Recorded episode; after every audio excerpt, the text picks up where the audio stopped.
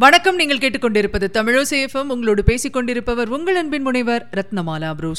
தமிழசேஃபமில் இனி நீங்கள் கேட்கலாம் மதனின் வந்தார்கள் வென்றார்கள்.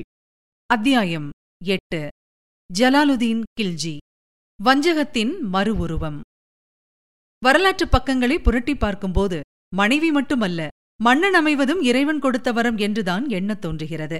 குத்புதீன் ஐபுக்கும் இல்தூத் மிஷும் அடிமைகளாக வாழ்க்கையை ஆரம்பித்து பிற்பாடு திறமை மிகுந்த அரசர்களாக உயர்ந்தார்கள். மாமன்னர் பல்பனுக்குப் பிறகு ஆட்சிக்கு வந்த கேகுபாத் மிக விரைவில் கெட்டு சீரழிந்தார். சில இஸ்லாமிய அரசர்கள் இந்துக்களை தேர்ந்தெடுத்து துன்புறுத்தினார்கள்.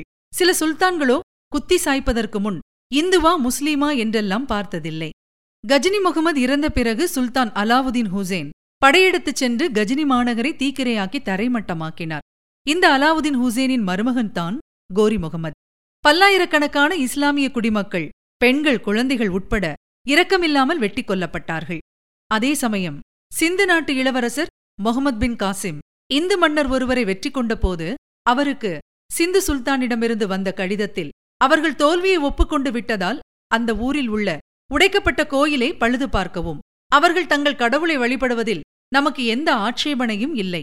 மற்றபடி அந்த மக்களின் வழிபாட்டு முறையிலும் தனிப்பட்ட வாழ்க்கையிலும் இடையூறு எதுவும் ஏற்படுத்த வேண்டாம் என்கிற ரீதியில் கடிதம் வந்தது.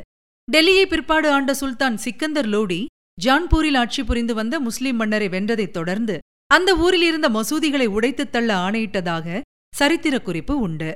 டெல்லி சுல்தான் முகமது துக்லக் இறந்த பிறகு பட்டத்துக்கு வந்த ஃபெரோஸ் துக்லக் ஆட்சியில் இந்துக்களின் கோயில்கள் உடைக்கப்பட்டன. அதே சமயம் இந்து மதம் பற்றிய நூல்களை அரபு மொழியிலும் பாரசீக மொழியிலும் மொழிபெயர்க்கவும் தக்க ஏற்பாடுகள் செய்தார் ஃபெரோஸ். பிற மதத்தினரின் வழிபாட்டுத் தலங்களை உடைப்பதை கடமையாக கருதிய மன்னர்களும் உண்டு. கொள்ளையடிக்க ஒரு சாக்காக பயன்படுத்தியவர்களும் உண்டு. சிலர் கோயில்களை உடைப்பதை தங்கள் வெற்றியின் அரைக்குவலாக மட்டும் கருதினார்கள். பிற முஸ்லிம் மன்னர்கள் நாட்டிலுள்ள மசூதிகளை சில சுல்தான்கள் உடைத்ததற்கு இதுதான் காரணம். இந்தியாவின் தெற்கு பகுதியை அலசினால் பீஜப்பூர் சுல்தான்கள் மராத்தியையும் ஒரு ஆட்சி மொழியாக ஏற்றுக்கொண்டதாக சரித்திரம் கூறுகிறது. வங்காளத்தை ஆண்ட ஒரு முஸ்லிம் மன்னர் வங்காள மொழியில் ராமாயணத்தை மொழிபெயர்க்க அறிஞர்களை நியமித்தார். சிட்டகாங் பிரதேசத்தை கிபி ஆயிரத்தி ஐநூறில் ஆண்ட ஒரு இஸ்லாமிய குறுநில மன்னர் மகாபாரதத்தை வங்காளத்தில் மொழிபெயர்க்க சொல்லி அதற்கென தன் ஆஸ்தான கவிஞரை நியமித்தார். இந்து மதத்தை சேர்ந்த அந்த கவிஞரின் பெயர் இந்திர பரமேஸ்வர் என்பது குறிப்பிடத்தக்கது. பொதுவாக மன்னர்களை அவர்கள் எந்த மதமாக இருந்தாலும் சரி ஹீரோக்கள் வில்லன்கள் என்றுதான் வரலாறு பிரிக்கிறது. மன்னர்களில் குள்ளநரிகளும் உண்டு புள்ளிமான்களும் உண்டு. தங்கள் ஆட்சி எப்படி அமைய வேண்டும் என்பதை அவர்களின் மனநிலைதான் முதற்கண் நிர்ணயித்தது. பெரும்பாலானவர்களுக்கு மதம் இனம் எல்லாம் கடைக்கண்தான் இந்த ரீதியில் சுல்தான் ஜலாலுதீன் கில்ஜி என்னும் உணர்ச்சி வசப்படும் இரக்க குணமுள்ள மென்மையான புள்ளிமான் பாலூட்டி வளர்த்த அலாவுதீன் கில்ஜி ஒரு வஞ்சக வேங்கையாக உருவானது துரதிருஷ்டவசமான வரலாற்று நிகழ்ச்சி. ஜலாலுதீனின் சகோதரரின் மகன் அலாவுதீன். சிறுவயதிலேயே தந்தையை இழந்த அலாவுதீனை மிகுந்த பாசத்துடன் வளர்த்தார் சுல்தான் ஜலாலுதீன். வயதுக்கு வந்தவுடன் காரா பகுதிக்கு அதாவது இன்றைய அலகாபாத் சுற்றுப்புறம் அதற்கு தன் வைஸ்ராயாக நியமித்தார். தன் மகளையும் அலாவுதீனுக்கு மனம் செய்வித்தார். கிபி ஆயிரத்தி இருநூற்று தொன்னூற்றி இரண்டில் மால்வா பகுதியை வெற்றி கொண்டு சூறையாடிய செல்வத்தை ஜலாலுதீன் காலடியில் சிறு மலையாக குவித்து பவ்யமாக வணங்கி நன்றி நாடகம் போட்டார் அல்லாவுதீன் பெருமிதத்தில் ஆழ்ந்த சுல்தான் பதில் மரியாதையாக மருமகனுக்கு அயோத்தி நகரை பரிசாக அளித்தார். இரண்டாண்டுகள் கழிந்தன. திடீரென்று எட்டாயிரம் குதிரை வீரர்களை அழைத்துக் கொண்டு தெற்கு நோக்கி புயலென கிளம்பினார் மருமகன் அலாவுதீன் கில்ஜி. அந்த படை அதாவது மராட்டிய படை தேவகிரி நாட்டில் பிற்பாடு தௌலதாபாத் என்று அழைக்கப்பட்ட அந்த இடத்தில் சூறாவளியாக பாய்ந்தது. மன்னர் ராமச்சந்திர தேவின் எதிர்ப்பு எடுபடவில்லை. அலாவுதீன் படை ஆர்வத்துடன் அபகரித்த வைர வைடூரியங்கள் தங்க நகைகளை இன்று அடுக்கி வைத்து எடுத்துச் செல்ல வேண்டுமெனில் பல லாரிகள் தேவைப்படும். வெற்றி முழக்கத்துடன் அலாவுதீன் படை தேவகிரியிலிருந்து கிளம்பிய போது எதிர்பாராத நிகழ்ச்சி ஒன்று நடந்தது. முன்பே தப்பிச் சென்று விட்டிருந்த ராமச்சந்திர தேவ் மகன் பட்டத்து இளவரசர் ஷங்கர் தேவ் ஒரு பெரும் படையுடன் அலாவுதீன் படையை வீர முழக்கத்துடன் வழிமறித்தார். மகனே நாங்கள் சமாதானம் செய்து கொண்டாயிற்று என்று தந்தை ராமச்சந்திர தேவ் கோட்டை உச்சியிலிருந்து குரல் கொடுத்தது யார் காதிலும் விழவில்லை. யார் இந்த இளைஞன்? என்று கர்ஜித்த அலாவுதீனுக்கு விஷயம் தெரிந்தவுடன் கோபம் தலைக்கேறியது. பிறகு துரித கதியில் நடந்த கடும் போரில் அனுபவம் வாய்ந்த அலாவுதீன் படையை வெகுநேரம் ஷங்கர்தேவ் வீரர்களால் சமாளிக்க முடியவில்லை. இந்த முறை தேவகிரி அரண்மனையில் மிச்சமிருந்த செல்வத்தையும் அலாவுதீனுக்கு அர்ப்பணம் செய்ய வேண்டி வந்ததில் மன்னர் ராமச்சந்திர தேவ் மற்றும் மகாராணிகள் அணிவதற்கு கூட ஆபரணம் இல்லாமல் போனது என்று கேள்வி. அலாவுதீன் பெருமிதத்துடன் பல யானைகளில் வைத்து எடுத்துச் சென்றது சுமார் இருபதாயிரம் பவுண்ட் எடையுள்ள தங்கம் இருநூறு பவுண்ட் எடையுள்ள முத்துக்கள் முப்பதாயிரம் பவுண்ட் வெள்ளி மற்றும் இலவச இணைப்பாக பல மூட்டை பட்டுத் துணிகள். வெற்றிக்கொடி தகதகக்க வீர மருமகன் திரும்பி வரும் செய்தி கேட்ட சுல்தான் ஜலாலுதீன் மகிழ்ச்சியில் கூத்தாடாத குறை. அவருடைய அருமை மனைவி முல்லிக் ஜஹான் முகத்திலோ கவலை ரேகைகள். சுல்தானிடம் மன்னா அலாவுதீனை நான் நம்பவில்லை. அவன் ஆபத்தானவன் என்று என் உள்மனது எச்சரிக்கிறது என்றார் ராணி. ஜலாலுதீனுக்கு சிரிப்பும் கோபமும் வந்தன. நான் எடுத்து வளர்த்த மகனை இப்படி சந்தேகப்படுவதா? போரில் வெற்றி என்பதை லட்சிய பயணமாக கொண்ட வீரன் அலாவுதீன். இப்படிப்பட்ட வீரர்கள் சற்று அளவு மீறிய துடிப்புடன் தான் செயல்படுவார்கள். தேவையில்லாத கற்பனையில் மிதந்து கலவரப்படாதே என்று சமாதானம் சொல்லிவிட்டு அரசவையை கூட்டினார் ஜலாலுதீன். தர்பாரில் அமர்ந்திருந்தவர்களின் முகங்களிலும் சுரத்தில்லாதது கண்டு சுல்தானுக்கு திகைப்பு. புருவங்களை வில்லாக உயர்த்திய சுல்தான் வெற்றிப்படைக்கு தலைமை தாங்கி வரும் என் மருமகனை எதிர்கொண்டு வரவேற்க நான் கிளம்ப வேண்டாமா? ஏன் இந்த மெத்தனம்? என்று அவையோரை கேட்டார். அறிவு கூர்மையும் துணிவும் கொண்ட முல்லிக் அகமது ஹபீப் என்ற அமைச்சர் எழுந்து வணங்கிவிட்டு மேன்மை தாங்கிய சுல்தானிடம் சற்று வெளிப்படையாக பேச விரும்புகிறேன். அலாவுதீனிடம் நாம் சற்று எச்சரிக்கையாக இருப்பது நல்லது என்பது என் எண்ணம்.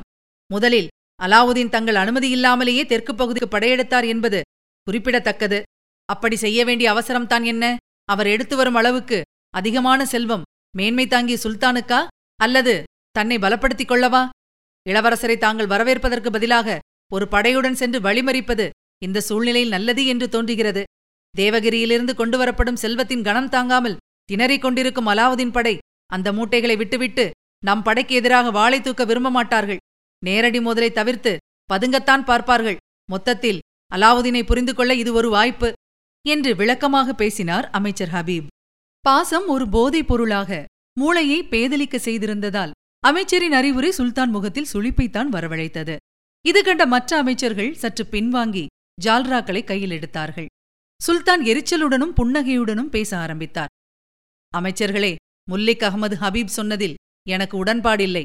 அலாவுதீனை என் மார்பில் அணைத்து வளர்த்தவன் நான். அவன் எனக்கு துரோகம் இழைப்பான் என்று சொல்வது நானே எனக்கு துரோகம் இழைத்துக் கொள்வேன் என்று சொல்வதைப் போல.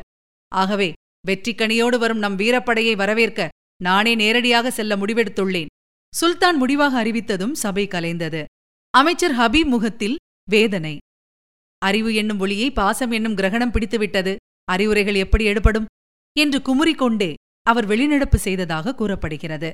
சுல்தான் ஜலாலுதீன் கில்ஜி தன்னை வரவேற்க கிளம்பி வரும் செய்தி அலாவுதீனுக்கு போய் சேர்ந்தது. துரிதமாக கங்கை நதியை கடந்து கரையோரமாக பெரும் கூடாரம் போட்டு வரப்போகும் மாமனுக்கு வரவேற்பு வளைவுகள் அமைத்தார் அலாவுதீன்.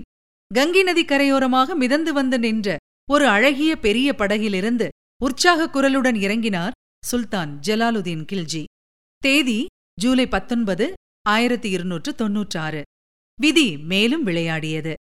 மருமகன் கலவரப்படப் போகிறான் என்று நெகிழ்ச்சியுடன் நினைத்த அப்பாவி சுல்தான் ஜலாலுதீன் தன்னுடன் படை வீரர்களை கூட அழைத்துச் செல்லவில்லை. நெருங்கிய ஆலோசகர்கள் சில அமைச்சர்கள் மட்டுமே கூட இருந்தார்கள்.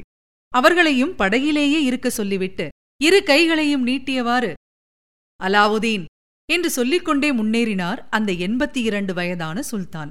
கூடாரத்திலிருந்து வெளியே வந்து அவரை எதிர்கொண்ட அலாவுதீன் சுல்தானை நெருங்கியவுடன் உணர்ச்சிகரமாக குனிந்து அவர் பாதங்களை தொட்டு வணங்கி ஓரக்கண்ணால் தன் தளபதிகளை பார்த்து தலையசைத்தார். மன்னரும் மிகுந்த அன்புடன் குனிந்து அலாவுதீனின் தோளை தொட்டு தூக்க மொஹமத் பின் சலீம் என்னும் அலாவுதீனின் மெய்க்காவலன் பின்னாலிருந்து வாளை உயர்த்தி சுல்தான் முதுகில் பாய்ச்சினான். எதேச்சையாக மன்னர் நகர அவர் தோள்பட்டை அருகில் தோலை கிழித்தது வாள். அலறி திரும்பிய சுல்தான் துரோகி அலாவுதீன் என்று கதறியவாறு தட்டு தடுமாறி படகை நோக்கி ஓடத் துவங்கினார். ம் விடாதீர்கள் என்று அலாவுதீன் ஆணையிட யக்தி ஆருதீன் என்னும் ஒரு காவலாளி ஓடிச் சென்று அந்த முதிய மன்னரின் முடியை பிடித்து கீழே தள்ளினான். ஐயோ! என்று பரிதாபமாக மன்னரிடமிருந்து கிளம்பிய கதறல் சில வினாடிகள்தான் கேட்டது. இந்த முறை அடியாளின் வாழ்வீச்சில் சுல்தான் ஜலாலுதீன் கில்ஜியின் தலை முழுமையாக துண்டிக்கப்பட்டு விட்டது. பிறகு ஒரு ஈட்டியில் அந்த தலையை பொருத்தி அலாவுதீன் அருகில் அடியாட்கள் நிறுத்தினார்கள். அந்த வினாடியில் புது சுல்தானாக பதவி உயர்வு பெற்ற அலாவுதீன் கில்ஜியின் வாயிலிருந்து குபீர் என்று சிரிப்புச் சத்தம் கிளம்பியது. ஒட்டுமொத்தமாக அராபிய பாரசீக மற்றும் முஸ்லிம் வரலாற்று ஆசிரியர்கள் அலாவுதீன் நிகழ்த்திய இந்த நயவஞ்சக செயலை கொடூரமானது மன்னிக்கவே முடியாதது. சரித்திரத்தில் மிக கேவலமான கொலைகளில் ஒன்று என்றெல்லாம் குறிப்பிட்டு குமுறுகிறார்கள். அலாவுதீன் கில்ஜியின் நன்றி கெட்ட இந்த வெறிச் செயலை இறைவன் மன்னிக்கவில்லை. முதுகில் வாளைச் செலுத்திய தளபதி முகமது பின் சலீம் அதற்குப் பிறகு ஓராண்டுதான் உயிர் வாழ்ந்தான். கடுமையான தொழுநோயால் பாதிக்கப்பட்டு பார்வை இழந்து உடல் முழுவதும் அழுகி எலும்பும் தோலுமாக துடித்து இறந்தான் அவன். சுல்தான் தலையை துண்டாடிய யக்தியாருதீனுக்கு மனநிலை பாதிக்கப்பட்டது. ஐயோ என்னை கொல்ல வருகிறார்கள் என்று தொடர்ந்து இரவும் பகலும் பைத்தியம் பிடித்து அலறி பிறகு கவனிப்பாரில்லாமல் செத்துப்போனான் அவன். ஆரம்பத்தில் வெற்றிகள் சூழ்ந்து கொண்டாலும் கடவுளின் தண்டனை அலாவுதீன் கில்ஜிக்காக காத்திருந்தது. அது செயல்பட சற்று காலம் பிடித்தது என்பதுதான் வித்தியாசம். இதுவரை நீங்கள் கேட்டது மதனின் வந்தார்கள் வென்றார்கள். வழங்கியவர் உங்கள் அன்பின் முனைவர் ரத்னமாலா புரூஸ். மீண்டும் அடுத்த அத்தியாயத்தில் சந்திக்கலாம். தொடர்ந்து இணைந்திருங்கள். இது உங்கள் தமிழோ சேஃபம் இது எட்டு திக்கும். எதிரொலிக்கட்டும்.